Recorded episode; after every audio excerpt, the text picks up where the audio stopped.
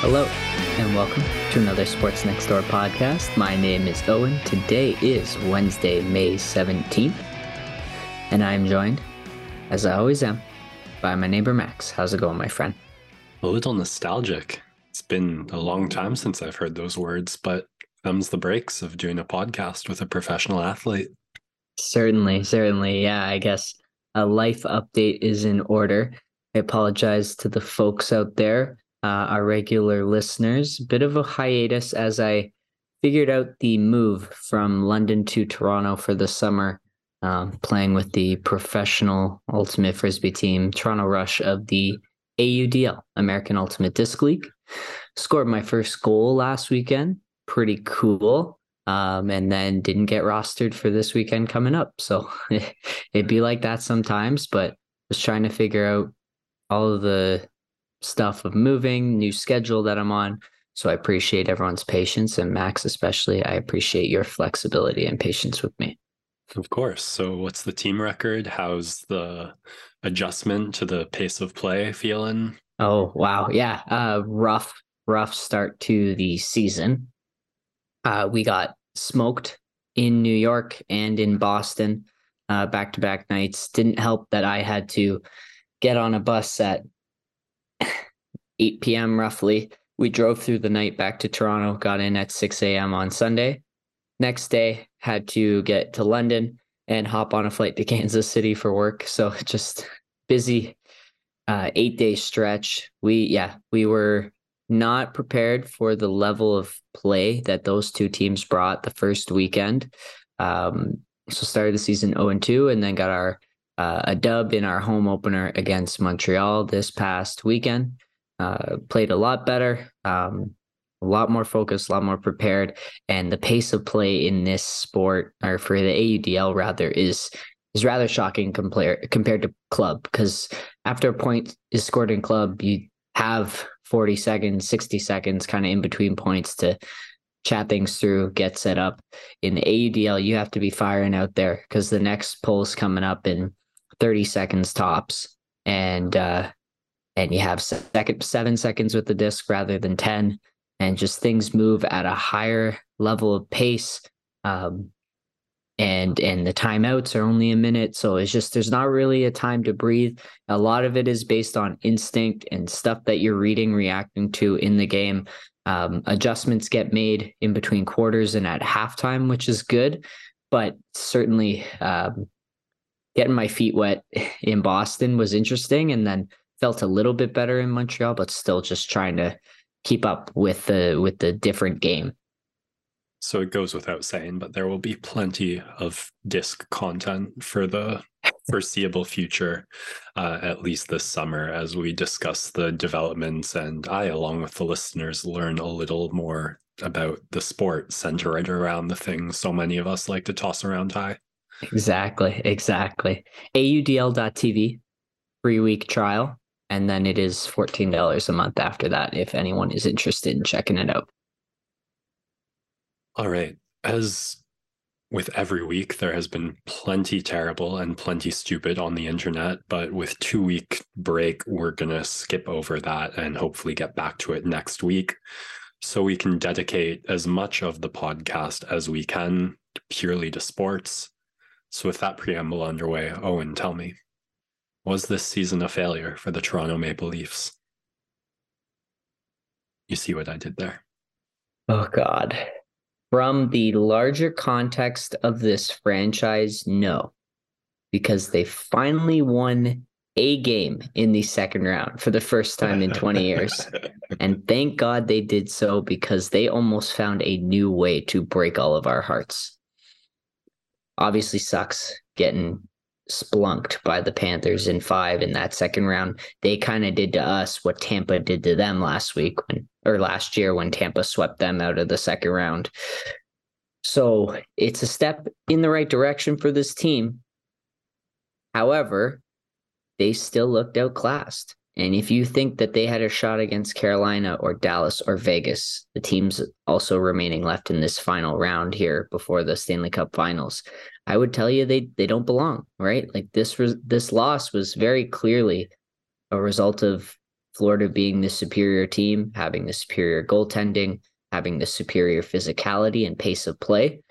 And so, from the larger context of the Leafs as a franchise, they finally got over the, the curse of the first round. They finally won a, an elimination game uh, where they were the eliminators, not the eliminated. And then you take that and turn it into hey, wait a second. For every other team in the league, this season is a failure based on the expectations set. When they won that first round, they became the favorites to win the Stanley Cup and they got smoked. And so that piece of it, when you look at it objectively, is a failure. And I will I, I can definitely see change coming here for this franchise. Yeah, I I think you more or less touched on how I feel. I obviously was referencing Giannis's answer to a question. Uh, for anyone who missed it, he gave a pretty inspiring response to a very typical question and the way we view sports. And a lot of the generation or the discussion generated around that answer was about expectations and progress. So you touched pretty well on what the expectations were and how they were both validated in getting past the first round and then just blown in a whole new way. I feel like every playoff series except the Washington Capitals, we went seven games, or if you count the Columbus one, five games. So it was a pretty new experience to be out of the playoffs, like in a short and sweet fashion, rather than that like long drawn out, agonizing, puts you just on that knife's edge between hope and despair before tipping towards despair. What's tougher for me to swallow is it felt like they had a chance in those first three losses. They they did not get outplayed, outclassed for 60 minutes they had bounces go the wrong ways. They had more posts. They had a couple lapses of moments in goaltending. They had the struggle of having to replace the goaltender mid game. And so, looking at any one game, this series felt closer than 4 one mm-hmm. I'll get to the refing of game five in a minute, but I want that to be the last piece of this puzzle touched on. Um, so that's expectations de- met and dashed at the same time mm-hmm. so progress that that was the really inspiring part of Giannis's answer every season championship or not is a step towards that ultimate goal and if you look at the Leafs situation they've really got one more year so they made a lot of moves they have free agents expiring this offseason. But overall, their roster heading into next year is in pretty decent shape. Assuming Jake Muzzin stays on long term IR, they should have about $15 million in cap space and three forwards, one defenseman to sign. They have Woll and Murray locked up under goaltending. Ilya Samsonov will be a restricted free agent, not a free agent. Uh, so you'd either like to see him traded to a team who can give us value in a cap friendly way to make a push, or sign him to about what Murray's making, four or five million, and trade Murray to a team that will take him. The difficulty with that is that um, that's the type of deal that teams will take midway through a season when they've had some injuries and they're just trying to hang in it. It's hard to imagine any team swallowing Murray's contract in an off season for me. Sorry, who are we signing to four, 4.5 million? Samsonov. I think we can get him at less than that. And I, I think would, we, yeah. I would love that. Um, yeah. But like, look at what Jack Campbell was able to do off of one season in terms of contracts. Mm but like the goaltender market is just so fraught with teams willing to bid high on a one season thing and just hope they get something out of it. And that's not a race we can afford to get into. And he's a restricted free agent yeah. so yeah. we have our chance. There's always arbitration. Mm. um so that's goaltending. Your other option there is you go joseph woll something cheap and then pay five mil for one year of marc andre fleury So you ditch Samsonov and Murray. Yeah, you, get, you you have to get rid of Murray. That contract has to move. You have to send him to Arizona Island. Like that. That's where he's got to go. Like if you can move Samsonov, you get draft picks that you want to use to for a short-term retool. You get a player who's on like the second or third year of their rookie contract. You can you can survive the cap hit of Woll and Murray and have goaltending that you like. Um, so I, I'm not sure. Defense, the one thing I feel really good about is the fact that Liljegren got legitimate playoff minutes, and I hope that will be good for his development. Right now, heading into next season, we have Rielly, Brodie, McCabe, Liljegren, and Giordano under contract. So obviously, you have to prepare for injuries. You want more than one more guy for depth. I pray to God that guy is not Justin Holl. Thank you for your service, but we need someone who is not a step slow um, I'm not sure if we're interested in keeping Gustafsson. He hardly got minutes, and that typically doesn't lend yourself to wanting to re-sign with a team. I'm looking at the forward core as Matthews, Tavares, Nylander, Marner, Järnkrok, Lafferty, and then Matthew Knies and Nick Robertson. That is a pretty solid first eight players. So you'd need four more. Ryan O'Reilly has expressed interest in staying with the Leafs, very praiseworthy of the organization. Uh, it's just a question of at 32 years old, what other offers is he going to get and how competitive can we stay?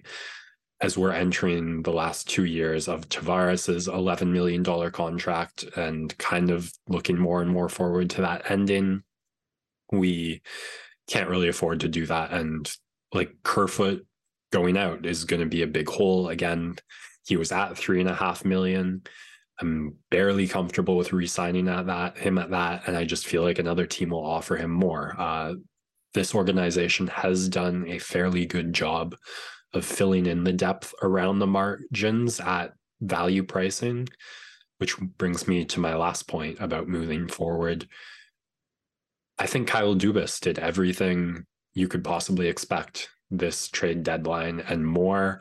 I don't look around the talent pool of GMs and the direction this team has been in and feel a strong urge for anything else. So I truly hope that uh, Leafs ownership will give him, I think, a three year contract that would let him ride out one year past Marner's and Tavares's uh, contract expiring, and then based on how he handles that core four, whether it's like he can steer the ship with con- consultation on ownership and feedback from the next two years on if and who gets resigned for how much, and based on that direction, go from there three years later. I've clearly had a fair amount of time to think about this. Uh, so I know that was a lot to cover. Um, but going into this last upcoming season of the core four signed, I guess it's not even a given that you want those four players to be wearing Maple Leafs uniforms at the start of the season. So what are you thinking about, Oh? Yeah, I'd say even go two years with Kyle because this is a incredibly important offseason because this is your this is your chance to re-sign Auston Matthews. And that's the guy, right? That's the one guy where you this is the face of your franchise. If you can get him on another long-term deal, he'll end up as a top 5 performing Leaf of all time. Crazy enough to say that, but it's true. And he's a guy you have to get done now or he has to get moved. You can't ride out the season with a player like this to free agency because you cannot lose him for nothing. You cannot lose him for nothing because then this last seven years was for nothing. William Nylander also up at the end of this next season. I am very curious to see how Dubas approaches him. My feeling is that he will not be a Leaf next season because of the initial contract, which everyone thought was an overpay, turned into a bargain.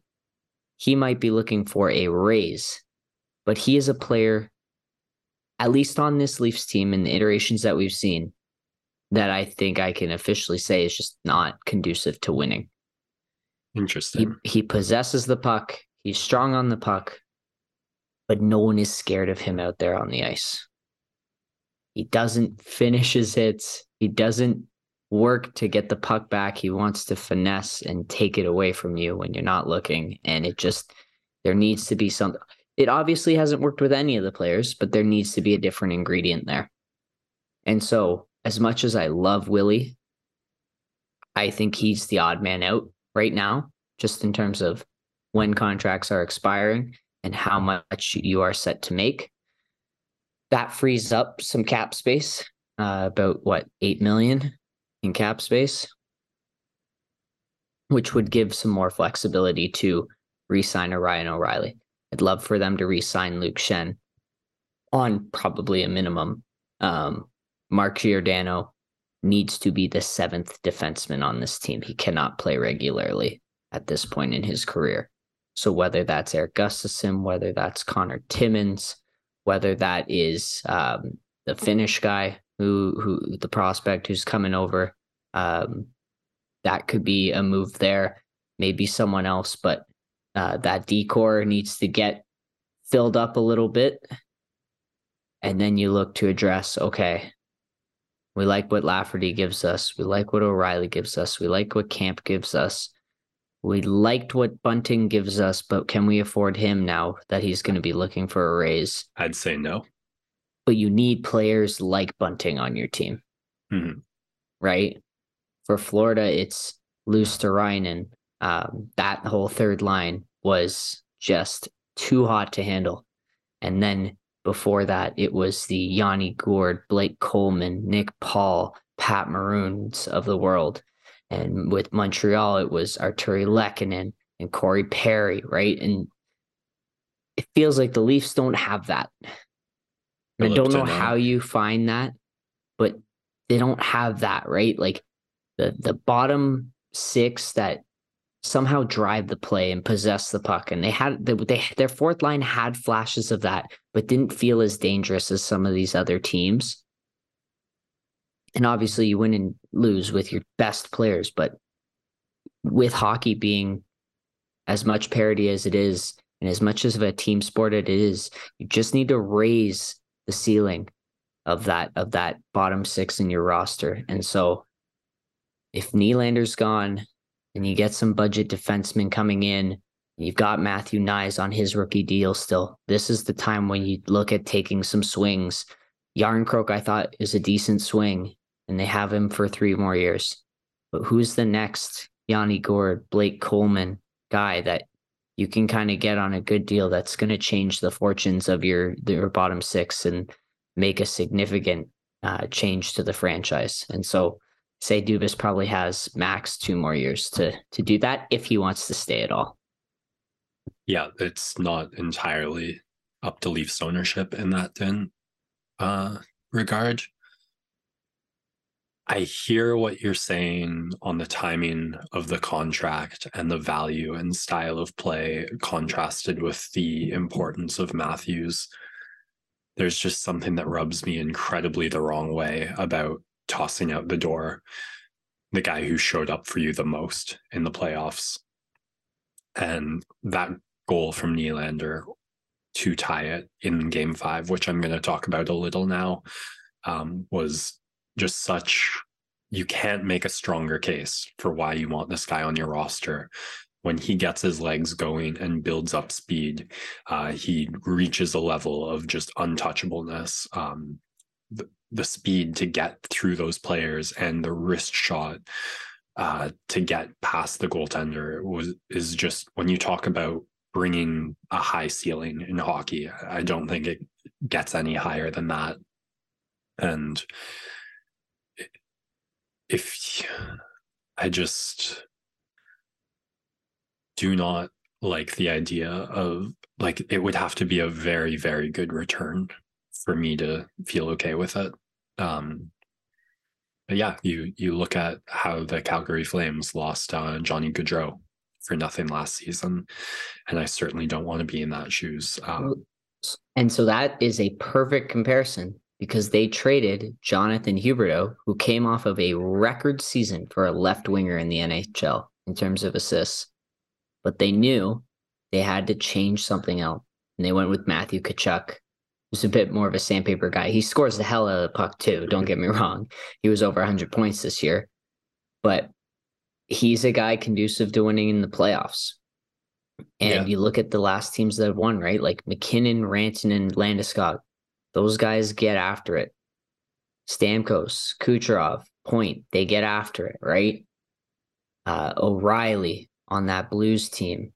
He, that was, I mean, like he was the main driving force behind that cup, and and they get after it. Even like you go back, Washington, Ovechkin, Oshie, Backstrom. Backstrom is maybe the guy that you'd say is is soft, but he was one of the best defensive centermen in the league at that yeah. point. So you just look at the the top players or forwards on on these teams that win and just don't know if Willie or Marner fit that profile. It's fair. Okay, let me bitch about the refing for a minute. okay. So my eyes opened up right in the first period when Sam Bennett blew a brutal hit on John Tavares. Uh, what else is new with that guy? Borderline charging, borderline boarding, not interference, but way too hard to hit in way too unsafe a way. And as much as I was frustrated with the refs, I was also frustrated with the Leafs because I had my eyes on Bennett every time he touched the puck for the rest of the game and no one touched him. Uh, this was especially frustrating after he had an even more illegal hit on Morgan Rielly, which was definitely interference, probably charging, almost certainly boarding with a little bit of elbowing. So that was two brutal things by the refs in terms of penalties right off the bat. It it's more a frustration with the way the NHL review system works than the refs on the fact that the goal was not a goal that we scored in the second or third period, there were a couple camera angles where it felt like the puck isn't on the goal line. Eh, it's under the pads, and the pads are past the goal line. Where could the puck be but in the net? But logic by reasoning and elimination is like the anti need a strong proof to overturn a call. And when the ref never saw the puck in the net because Bobrovsky did a good job of covering it as it went in the net, of course the ref isn't going to call it. Uh, so that is just general frustration with the rule system more than the refs. Um, it still really, really sucked. What sucked the most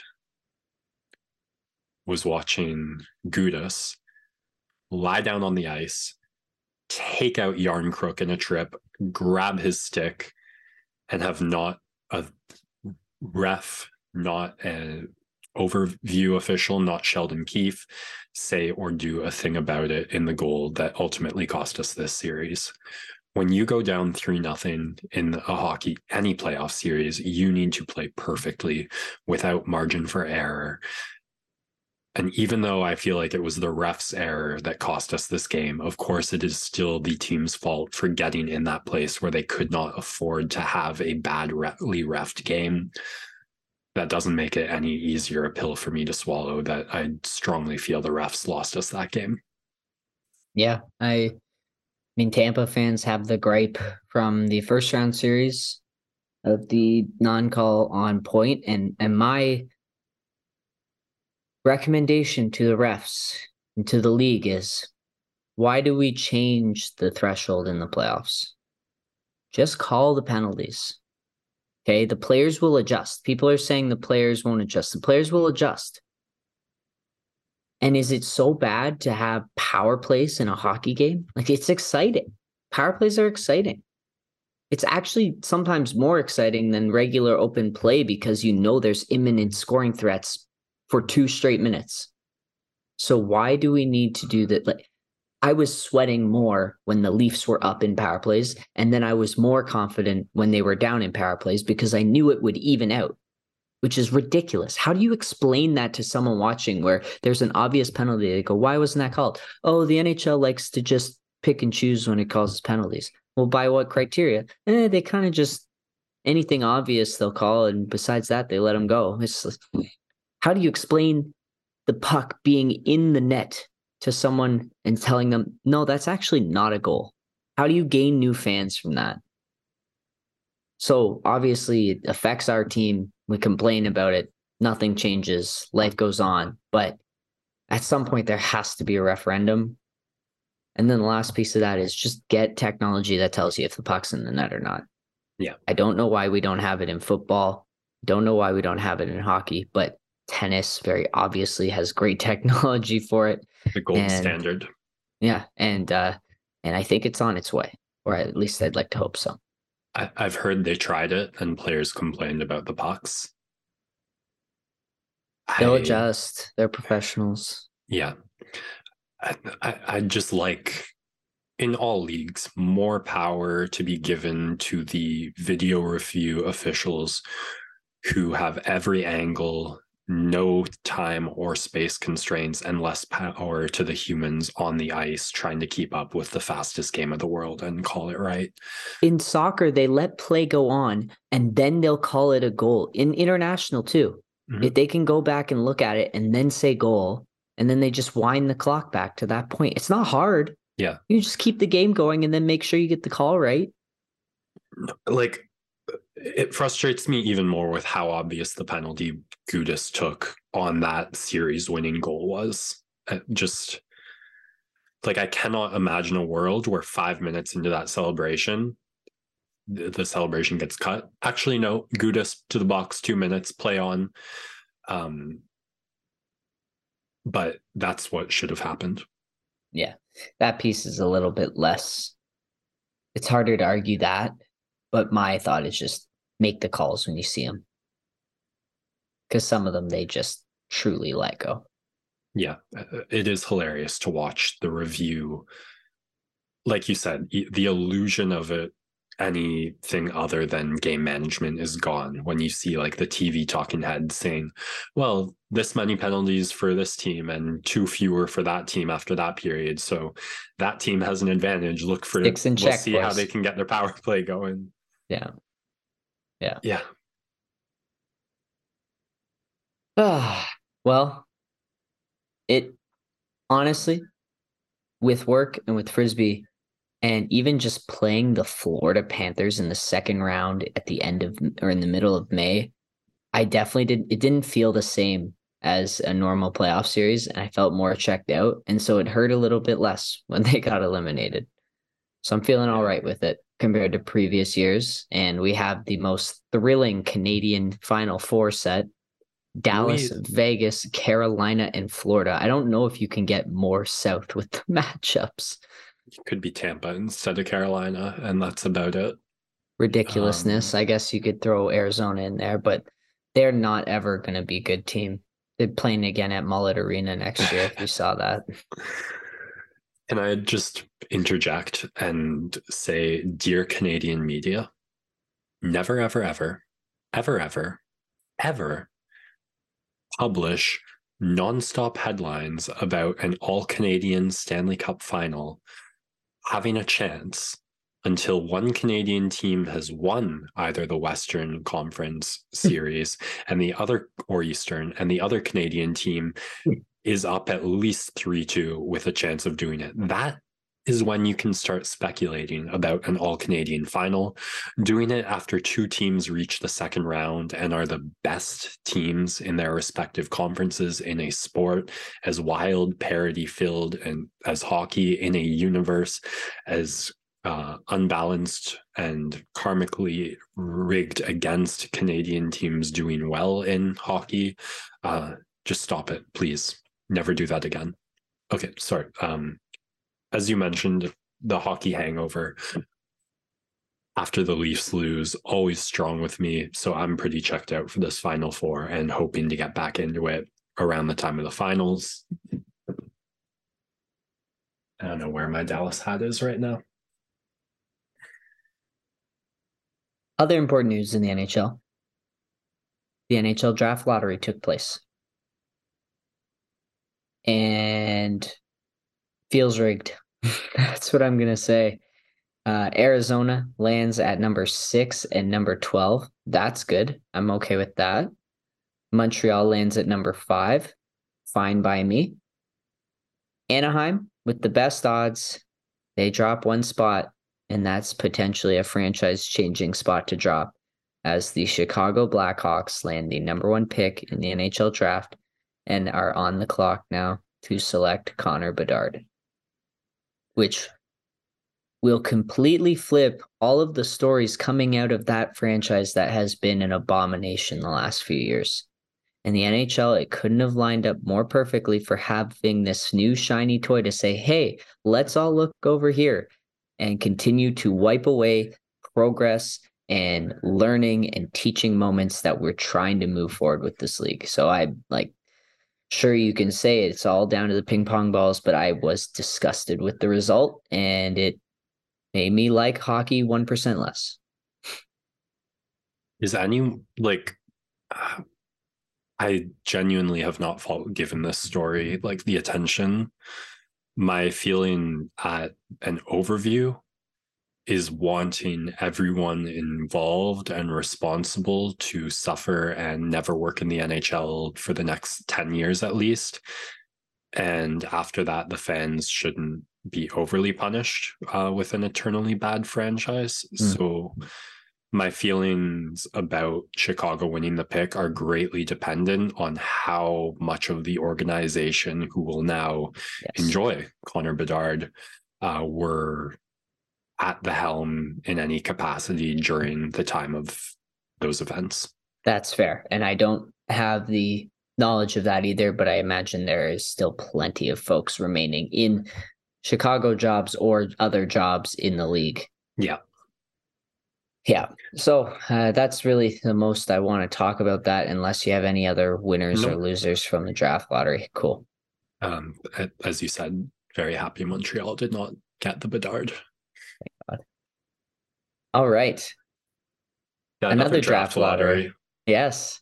Last night, got home from practice and saw that this team moved from David Robinson to Tim Duncan and now, 24 years later, the San Antonio Spurs will select Victor Wembanyama with the number one pick in the 2023 NBA draft and bring forth Ooh. another mutant demigod center NBA ready player, maybe the most hyped prospect since LeBron James and maybe even overhyped at this point with some of the media calling him the best prospect in all of sports. Now, that is a massive statement to make. Recency bias, of course, you're trying to generate clicks. I don't blame, I, I don't hate the player. And it's a fantastic win for a franchise that has seen a ton of winning.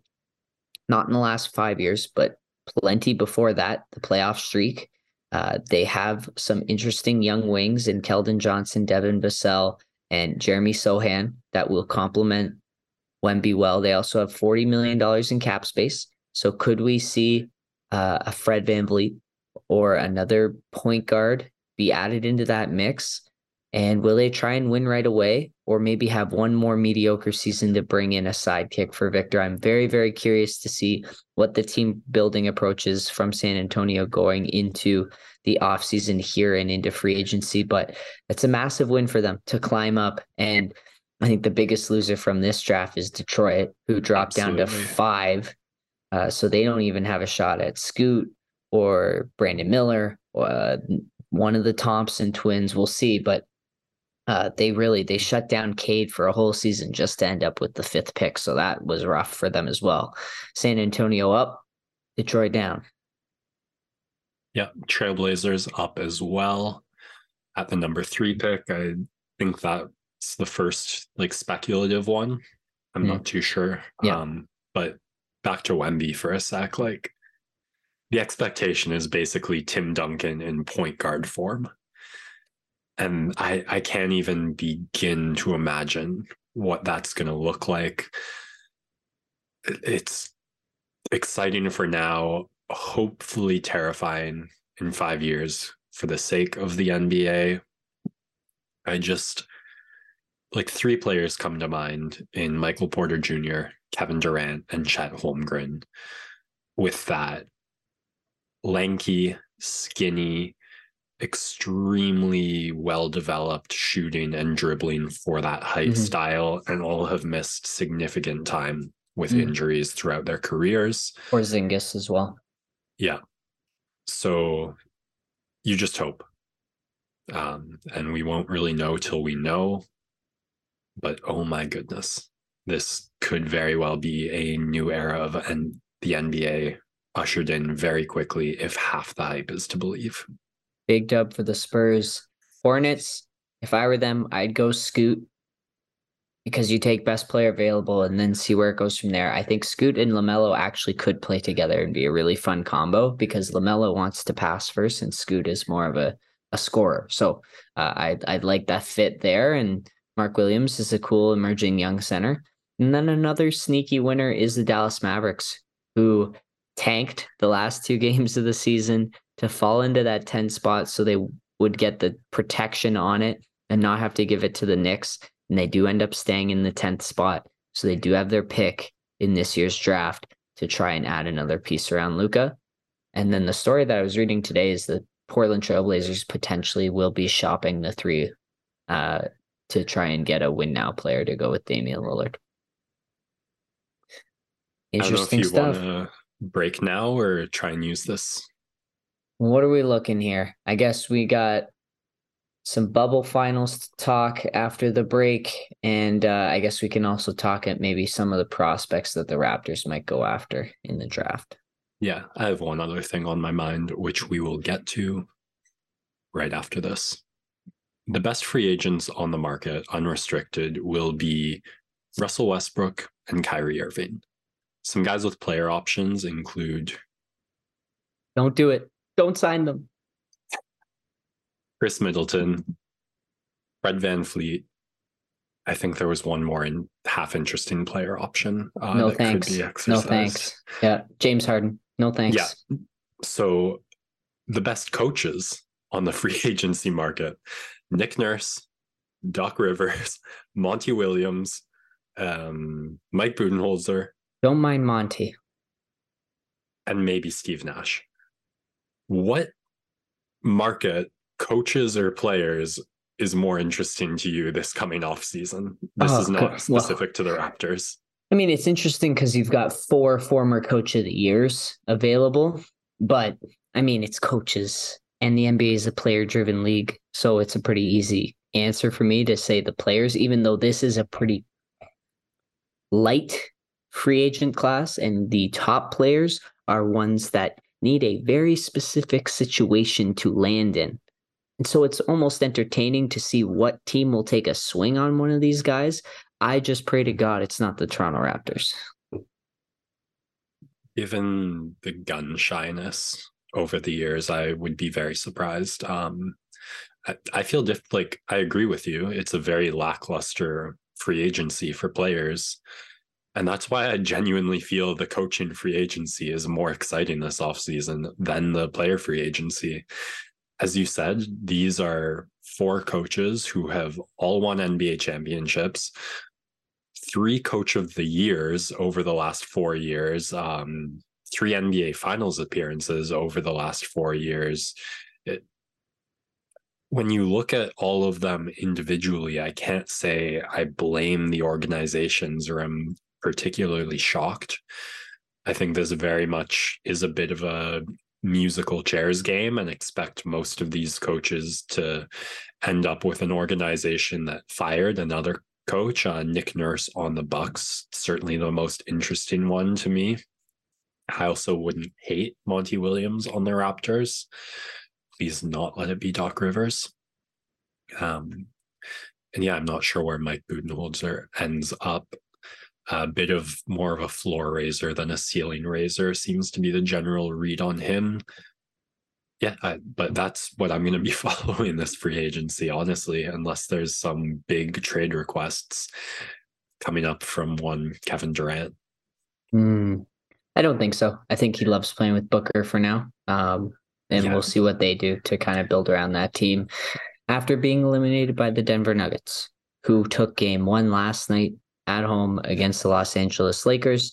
Their offense looked pretty unstoppable until the fourth quarter there, where the Lakers came storming back, made the adjustment of putting Anthony Davis on Aaron Gordon to protect the paint and roam a little bit while Gordon was in the dunker spot, and put Rui Hachimura, who, uh, while not the tallest player on the floor, does have some size and sturdiness to him on Jokic, and and really trying to force Jokic to work harder to post up and score rather than distribute and facilitate. And it put a damper and and stagnated the Nuggets offense quite a bit.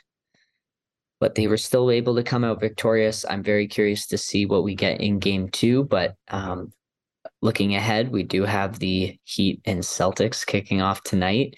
We all remember last season when a it came down to a Jimmy Butler three that just missed, and the Celtics moved on to the NBA Finals. I am very, very excited for this matchup because we are going to get some vintage performances from Butler, from Bam, from Kyle Lowry, doing all of the little tricks of the trade to try and get in the head of this Celtics team, who has a 97% chance of advancing to the finals, according to ESPN odds makers. I bet against that, please. I know it seems a little bit extreme, but we have a heavy favorite in this series.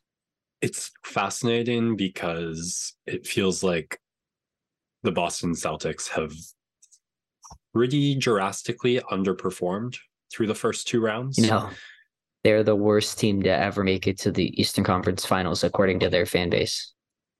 Just we talked uh, exp- expectations at the start of this podcast, mm. and when you think about their expectations against the Hawks, against a 76ers team that was missing Embiid and certainly had holes in its game. Uh, the job by the Celtics was less than convincing for me. And then you look at the Heat, who I I think no one except maybe themselves expected them to do what they did against the Bucks. Maybe some more hype on the train heading into that Knicks series. I know you had it for the Knicks before the season series started. Um, and ultimately it was a pretty easy series win for them certainly more smooth than the celtics second round victory so you feel like you have this team that's been underperforming facing this team that's been overperforming the favorites still on the underperforming team just for the ceiling they've shown this past regular season and on their finals run last season and then you have the narrative that this is the third time these two teams have met in the last four years and that this is a rubber match. Uh, both of those meetings happening in the Eastern Conference Finals. Uh, this is very much a formed rivalry throughout this 2020s decade in the East. I'm especially hyped for it because I have a big Heat fan and a big Celtics fan in my class. Uh, I cannot wait to go to class tomorrow and just hear about the game. Um, and, and you also have the superstars, the faces of the franchise on each team who have had both had very big moments so far through these two rounds Jimmy Butler and Jayson Tatum. I'd say Butler, the more consistent player. I'd mm-hmm. say Tatum, the player with the higher peaks and the lower troughs so far. They play similar positions. Typically, Butler has guarded Brown. I really hope to see that change tonight and see him on Tatum. Uh, but Spoelstra didn't seem interested in having Butler guard Brunson, the best player on the Knicks in the past series. So I wouldn't be too surprised to see him on Brown either. Yeah, I I, I don't know if there's anything you want to add to this series. Yeah. Well, it's going to be very much like I mean, obviously they played Miami twice already, but also the Raptors team that they played uh, in the bubble, and and teams that are undermatched or overmatched against the Celtics will typically try to pull out the all the stops to even the margins. And one of the things we've seen consistently from teams in the past that they've at least tried to do is throw smaller guys on Brown and Tatum and really crowd their handle and try and force turnovers. Brown was susceptible to it against the Warriors and the Heat last season. We'll see if he's able to tighten that up and, and keep a hold of the ball. But they, again, are the best two players. I'd say Brown is even could be better than Butler in this series, right? They have the potential to have two of the best players in this series on their team. And they have to be assertive and they have to be aggressive against the smaller Miami front line because Bam is a great defender and Butler's a great defender. But after that, it gets pretty thin. And Miami's been able to patch it together against a Bucks team that could not shoot the three in their series and against the Knicks team who fell apart under the second round pressure and could not generate a ton of offense. This Celtics offense is far and away better than the first two that they played against in the playoffs. And so it all comes down to Tatum and Brown not settling, not turning the ball over, but being assertive, doing the driving kick, and generating good looks for their team. Okay. Jokic. Oh my goodness. Um, you, you remember at the end of the regular season when I said I wasn't ready to make my MVP pick and would like a little playoff data? Mm, yes. The data's in. Nikola Jokic is the player who brings the most value to a team that I would take number one in a fantasy draft based on this year, period. The first NBA player in history to have two playoff 40 20 10 games. First one he had was against Phoenix last year or in 2021, pardon me. And second one this year. The only other players to do it were Wilt Chamberlain and now that and Kareem Abdul Jabbar. The triple double machine uh, was really on display in the first quarter uh, where I think he racked up something like eight points, 12 rebounds, and five assists. And there were a couple plays that highlighted for me how he was able to do this, all in transition. Um, for, first, let's just shout out the cardio, the conditioning of the mindset. He picks his time and place, and when the ball is moving and he needs to get from one end of the floor to the other, he does pick up his stride. He was always jogging. Uh, he he chooses his moments to rest in the game flow well, um, showing off the basketball IQ a little. Uh, but on in transition on offense, two or three plays where he just got moving as the ball moved up the floor. Uh, the Nuggets find him, and he always makes the pass and then gets to the rim. So he's either going to pick up an assist or the player misses the shot, but the way he has become used his gravity to become the center of the tension and then send the ball out and just that little magicianship take make the defense focus somewhere else. He's so good at seizing that moment to get mm-hmm. to the rim and establish position. Uh, it was also I noticed on defense like yes, his drop drop coverage is lacking. Um, and yes, Anthony Davis can get the better of him in the post. But I think part of it is his priority isn't getting blocks, it's securing rebounding position. And they talk about it as the last line of defense, the last thing you need to do to com- successfully complete a defensive possession or possession's the wrong word, but you know what I mean. Hmm.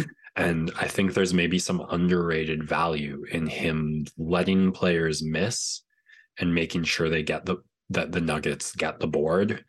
Um, I, I don't know what the offensive rebounding numbers looked like at the end of the game for the Lakers, but just something else that maybe like the defensive rebounding and how that affects his defense negatively, but there's the trade-off of positively boosting defense in other ways is something I haven't heard discussed for Jokic. Uh, yeah, that they get ahead offensively. It is I don't know where the line in an NBA game between this is a blowout and I can't look away. This team is just one run away from getting right back in it. Like it feels like it's 30, uh, like anything less than 30, and you can't really look away. And even at 30, you still got to watch till the fourth quarter. I did get a bit sleepy and kind of woke up to it being announced that the Nuggets had withstood the comeback and won the game. Um, but looking ahead to game two, I'm torn between wow, guys like Michael Porter Jr. and Jamal Murray did a really good job of hitting a lot of contested shots that helped stay afloat of any serious run, at least earlier in the game. It's going to be hard to do that all series and might be trouble for the Nuggets if their offense can't run as smoothly versus I think that was substandard defense, and there's a lot they can tighten up. And if they make those improvements, that's going to give them a much larger buffer throughout this series. Uh, so I haven't lost at home yet this playoffs. Probably the biggest home court advantage in sports mm-hmm. belongs to any Denver team. Yep. Um, so yeah, it's more game three and game four that that's going to get really interesting. I think. Absolutely. Now, Lakers still have the opportunity to get the split, and they're going to have to try and find whatever defense they threw out in the fourth quarter because 132 points in a playoff game is is something you got to try and reduce uh, because you can't rely on LeBron and AD to put up 80 every night together. Um, you're just not going to get that anymore between the two of them. And so it, you got to win with defense as you did in the bubble and as you have these first two rounds of, of the playoffs. Also, like you would call that an on night for Davis, eh? 40 points, yeah. Like had, had he lost an on night yet this playoffs? I don't like, think so. Like it had really been heads Davis is on and the Lakers win, tails he's off and they probably lose. Um so you've got to expect some off night games this series and if the Nuggets can win when Davis is on. It feels like almost a certainty they lose when he's off. So that also, I think, something to keep in mind moving mm-hmm. forward. Yeah, yeah. Uh, if you're the Lakers, you got to live with 21 from Kentavious Caldwell Pope, right? That's the guy who you expect some regression. He's going to miss some more threes come game two. You want to make them a bit tougher, though. Yeah, hundred percent, hundred percent. Wow, lengthy show in the in the first one back in a while. Shocker. I think we'll we'll wrap it up here, but appreciate everyone for their time and listening to the pod. And uh yeah, we'll we'll we'll try and get back to our weekly cadence here now that I've settled in and uh keep things rocking and rolling. It's been a pleasure as always. Thank you, everyone, for listening. If you've made it this far, Sports Next Door signing out. You get to the station, there's this crazy sound. Hey, man, this ain't no fishing town.